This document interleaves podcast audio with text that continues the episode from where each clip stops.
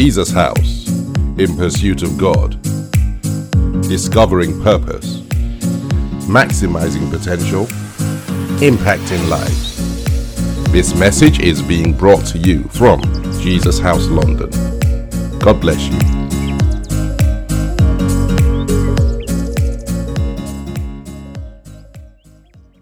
He is risen. That is what today is about. Our Lord and Savior is the risen Christ. Last week was Palm Sunday. Uh, the week after Palm Sunday would have been a, a, a very fast moving one in Jesus' time.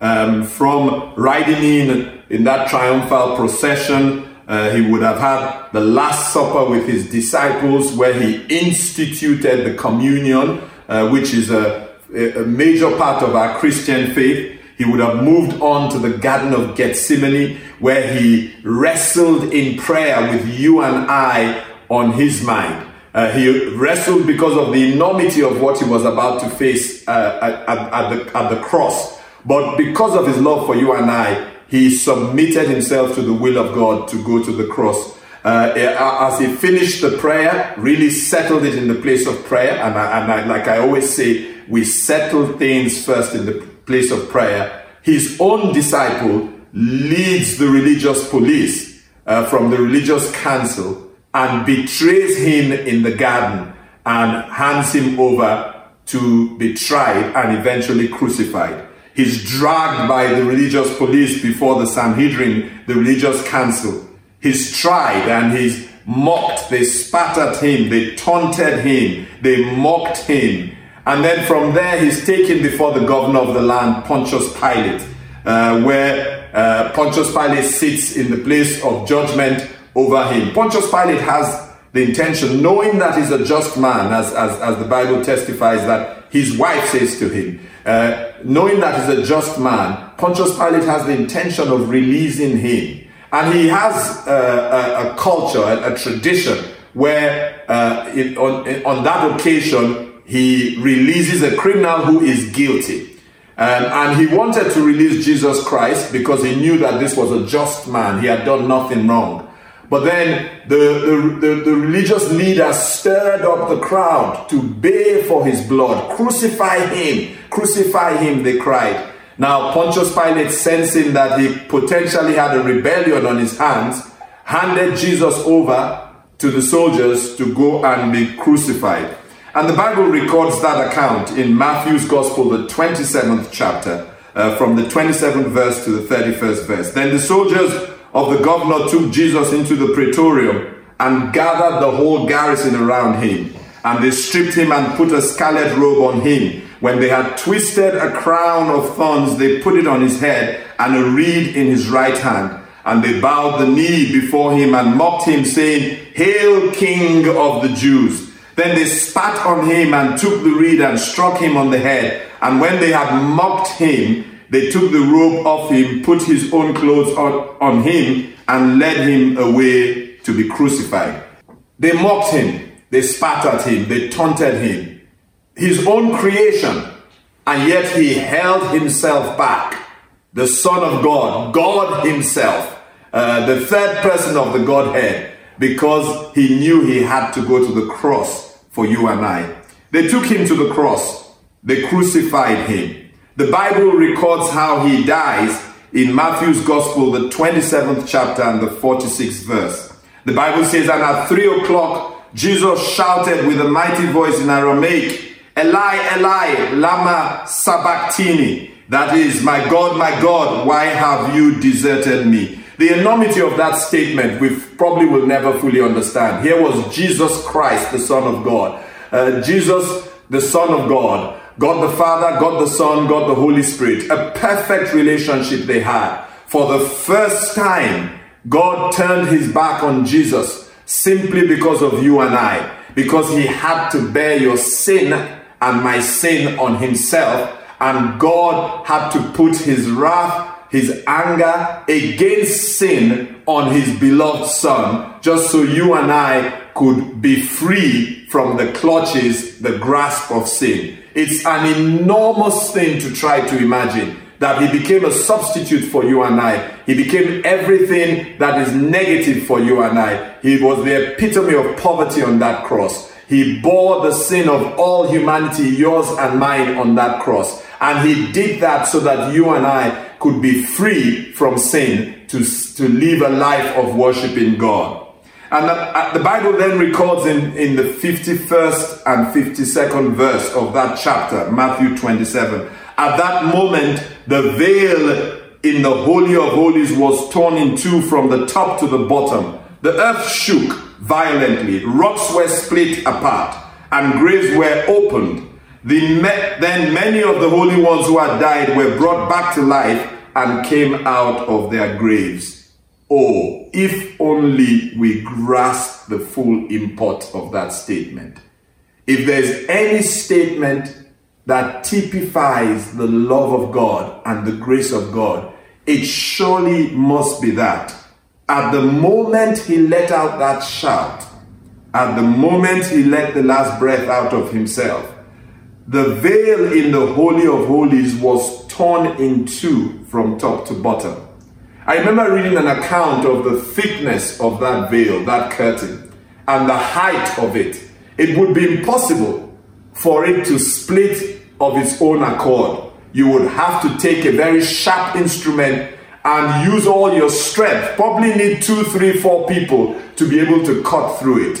But symbolically, as Jesus died on the cross, that veil was torn into. No natural hand tearing it, it was torn into supernaturally. Why? What was symbolic about this? What was the message in the veil being torn into? Why do I think this is such an act of grace and, and a demonstration of God's love? I'll tell you why. The veil protected the, the Holy of Holies, the innermost chamber uh, in the temple, the place where the Ark of Covenant would sit, the place where the children of Israel believed was the actual dwelling place of the God of Israel. That he was invisibly enthroned upon this on, on the top of this ark of the covenant that was symbolic of his presence. Now, only the high priest could go into the Holy of Holies. And he could go on only one day, uh, the day of atonement, uh, Yom Kippur, as the Jews would call it, which took place once a year. Now think about it. Once a year, one man would, in a, with trembling and fear, because he never knew whether he would be struck down in the Holy of Holies. Uh, the stories have it that the bells that were attached uh, to his, his garment, his priestly garment, were for, amongst other things, people to listen out to. And as long as the bells were jingling, then the people knew that he hadn't been struck down by God because he had made a mistake, possibly in his ministration. But once the bells stopped jingling, then they would basically, with a rope attached to him, pull him out. That's the way the story goes. But what the Bible tells us is that he would go in, the high priest alone, and he would carry the blood of sacrifice and he would go there to plead with God for, for the sins of himself, his family, and the nation to be atoned. Now, I just need you to think about this. Once a year only, he would go into the Holy of Holies. He was the only one who could go into the presence of God. But when Jesus died, the veil was torn in two. That was to signify that anybody could come by the blood of Jesus Christ, no longer by the blood of lambs or by the blood of animals, but by the blood of Jesus, anybody could come at any time into the Holy of Holies. What is more uh, a picture of grace than that? That you and I can wake up at any time and come straight into the very presence of God and talk to this holy God, this creator of the ends of the earth and all because of the price that Jesus paid at the cross. As he died, the way was made open so that once we accept him into our lives as our Savior, at any point in time, at any time of the day, at any time of the month, any time of the year, we can come boldly into the very presence of God. Something that the people who didn't have the privilege of Jesus dying for them on the cross, the way we have, did not have, uh, whilst they related to God. Amazing the grace of God. And straight from there, after he had let out this cry, the veil was, was torn in two, in two. Joseph of Arimathea comes to collect his body and he's buried in a in Joseph a tomb that Joseph had. Our Lord and Savior, the creator of the ends of the earth, is buried in a borrowed to- tomb.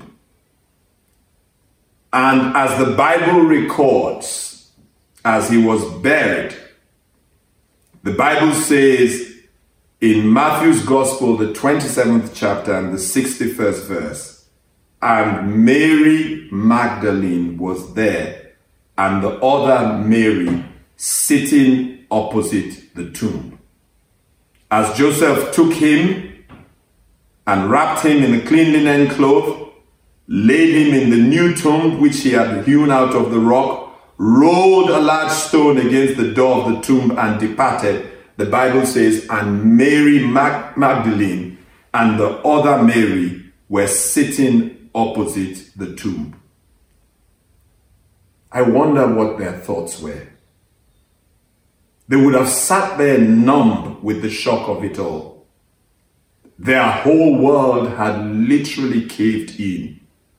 Their dreams shattered their expectations cut off.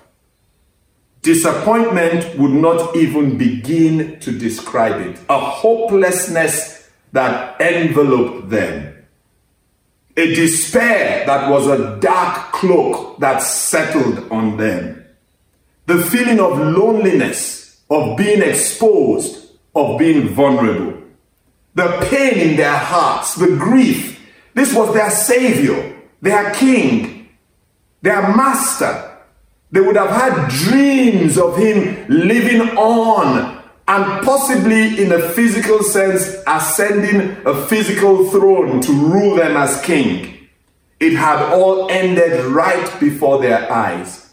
And now his body lay like any normal human being in a tomb, and a stone had been rolled against the opening of the tomb, cutting him off, even in death, from them. I am sure the grief was suffocating. I suspect suicidal thoughts would have swirled around their minds. But then eventually they had to leave. For you see, it was Friday, and the next day, Saturday, was the Sabbath. Two broken, weary, disconsolate women trudged along with the weight of the world on their shoulders, their shoulders hunched as they held each other, the only comfort they had. Their Savior was not there. What of all the things he had told them? What about the picture he had painted about his Father having a home for them in heaven? What of all the things he had taught them? Is this how it was going to end? Was it over? But then they had to hurry because it was Friday night. And woe betide them if the religious police found them uh, uh, moving around on the Sabbath on Saturday. I guess they hurried to their homes and they were left with their thoughts. I can only imagine the emotions they would have gone through on that on Saturday as they dealt with what had happened. They would have been so uncertain of the future. They would have shivered with fear, trembled at the thought of tomorrow, afraid for what the future held. The emotions they would have felt are emotions that you and I would probably have faced at one time or the other. And many will be facing these emotions now the fear, the anxiety. They would have wrestled with this on Saturday. The deep, deep pit of despair, the hopelessness. What is it all about anyway? The disappointment when you've when you've put your hopes in something and it suddenly crashes before you. the, the, the yawning, yawning hole of disappointment that you can sometimes find yourself spiraling down. The loneliness. And you might not understand it if you've never been there.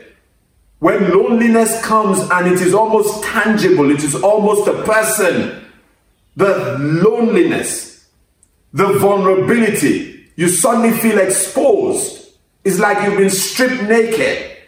All your protection is gone. Your armor has been taken from you.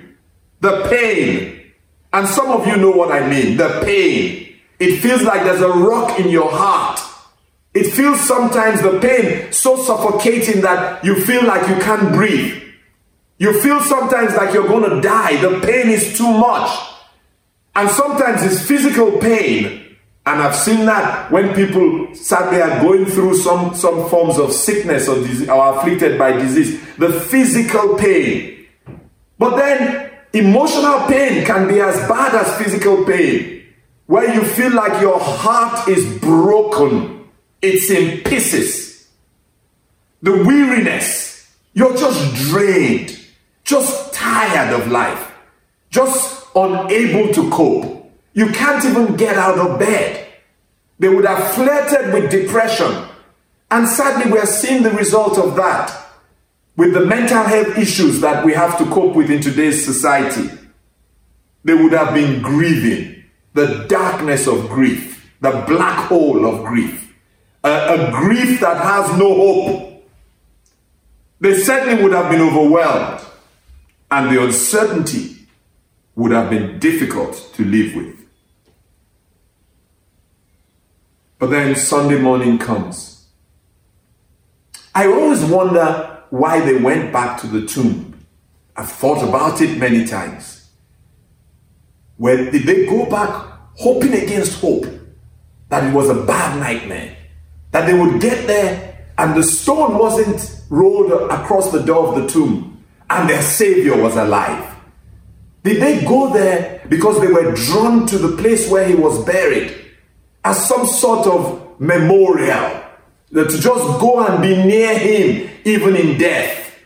We will never find out why they went there until we meet them in heaven. And by God's grace, we will meet them in heaven and ask them why they went there. But go, they did. They went back to the tomb. The Bible records it in Matthew's Gospel, the 20th chapter. The Bible says, after the Sabbath ended, at the first light of dawn on the first day of the week, Mary Magdalene and the other Mary went to take a look at the tomb at the first light of dawn. I'm sure you know they couldn't have slept all night. With what they had been through, there's no way they could have slept. And some of you understand it when what you're dealing with keeps you awake at night.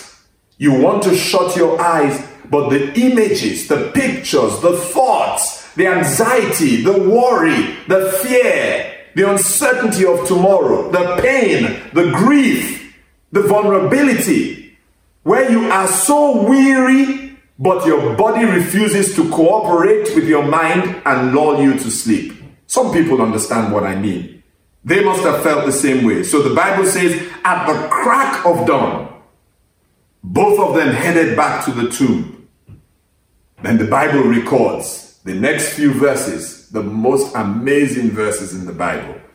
The Bible says, suddenly the earth shook violently beneath their feet as the angel of the Lord Jehovah descended from heaven. I'm reading from the Passion Translation. Lightning flashed all around him, and his robe was, a da- was, a, was dazzling white. The guards were stunned and t- terrified, lying motionless like dead men. Then the angel walked up to the tomb, rolled away the stone, and sat on top of it. And you know, I love that phrase. Even as I as I shared with you, it brings goosebumps I mean, this is mission accomplished. The Bible says the, the angel arrives with a lot of dram, a dramatic entrance, lightning flashing, his robes are dazzling white, and these women are watching it. The ground starts to move under their feet as the ground starts to shake violently. The guards are stunned and terrified, eyes wide open at what is happening. They fall down and lie motionless as dead. Whether they were pretending out of fear or whether they were whether they fainted, we will never find out. And then the angel majestically and a message, an assignment from God that is going to change your life and change my life. The angel majestically walks up to the tomb, rolls away the stone. I guess because he's an angel, people would have struggled to put that stone in place. But an angel, with a flick of his finger, mighty powerful angel, rolls away the stone and then to say, say to us, mission accomplished, sits on top of the stone. Oh, I love the Bible. The Bible goes on to say the women were breathless and, and terrified. Until, and wouldn't you be if you had seen that? Don't, don't, don't, don't smile. Don't, don't laugh at them. Don't mock them. If you had seen that, some of us would have fainted. But the women were breathless and, and terrified until the angel said to them, There's no reason to be afraid. I know you are looking for Jesus who was crucified. He isn't here he has risen victoriously just as he said. You know what I want to say to you? God is not a man that he should lie. He's not the son of man that he should change his time. Has he said it, the Bible says, will he not do it? Everything Jesus said, in the end, we will be able to say just as he said. The angel says he has risen victoriously just as he said. Come inside the tomb and see the place where our Lord was lying. Then run and tell his disciples that he has risen from the dead. I give you his message. I am going ahead of you in Galilee and you will see me there. The Bible goes on. They rush quickly to tell his disciples, and their hearts were deep in wonder and filled with great joy. Wonder, awe, reverence. You know, there's a phrase that comes out of West Africa, say in Sierra Leone, in Ghana, in Nigeria, where, where pidgin English is spoken. They say, This God is too much, oh. And that's exactly sums up how they felt that this God is awesome. He has risen he is not dead. They crucified him, but he has overcome the crucifixion. He has conquered death. He has conquered the grave. He has become victorious, as he always said.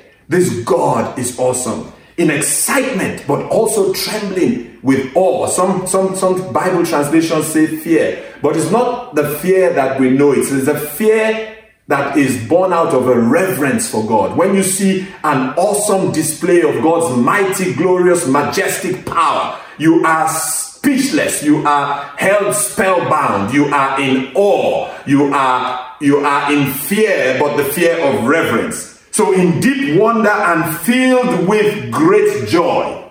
Now, isn't it interesting that because he had risen, suddenly the emotions that were negative the fear, the hopelessness, the anxiety, the worry suddenly had disappeared. These women who walked to the tomb in the depths of sadness and sorrow were running away from the tomb with the great news that he is risen. And the Bible says they were in deep wonder and full of joy. The fact that he was alive had changed everything. It was the ultimate game changer. They suddenly had hope for the future. They were no longer afraid. Literally, they would have said, Bring it on, life. Bring it on. Bring it on. Bring it on, whatever life has to throw. My Savior is alive. I'm not going to face it alone. No matter what life brings my way, I can face it. The future no longer holds fear for me, it's no longer uncertain. He is alive.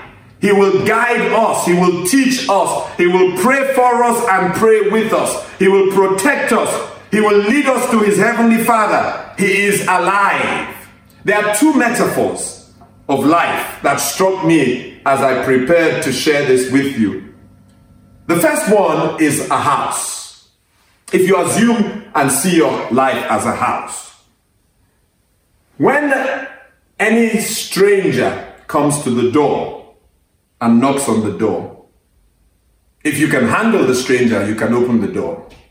But now and again, there will come people who don't mean well. They want to harm you. They want to bring shame to you and your family. Uh, they come with evil intent. Now, in a sense, they have more power than you on your own. They are more, they are, you're terrified of them.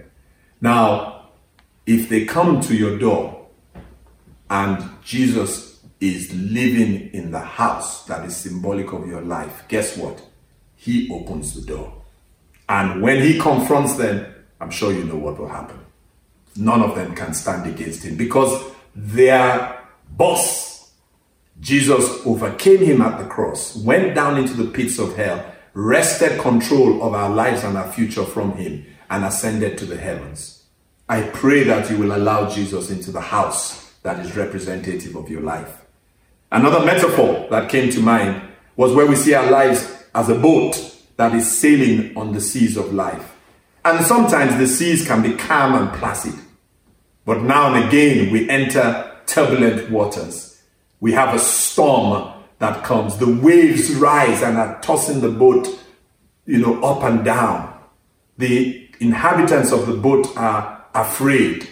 But if you have in that boat, stir in the boat, Jesus, then you know that the one that said to the storm, Peace be still, because he's in the boat and because he's alive, not dead, then you know that it is impossible for that boat to capsize. Will you let Jesus into the boat of your life? The two Marys, Mary Magdalene and the other Mary, must have said to themselves, Because he lives, I can face tomorrow.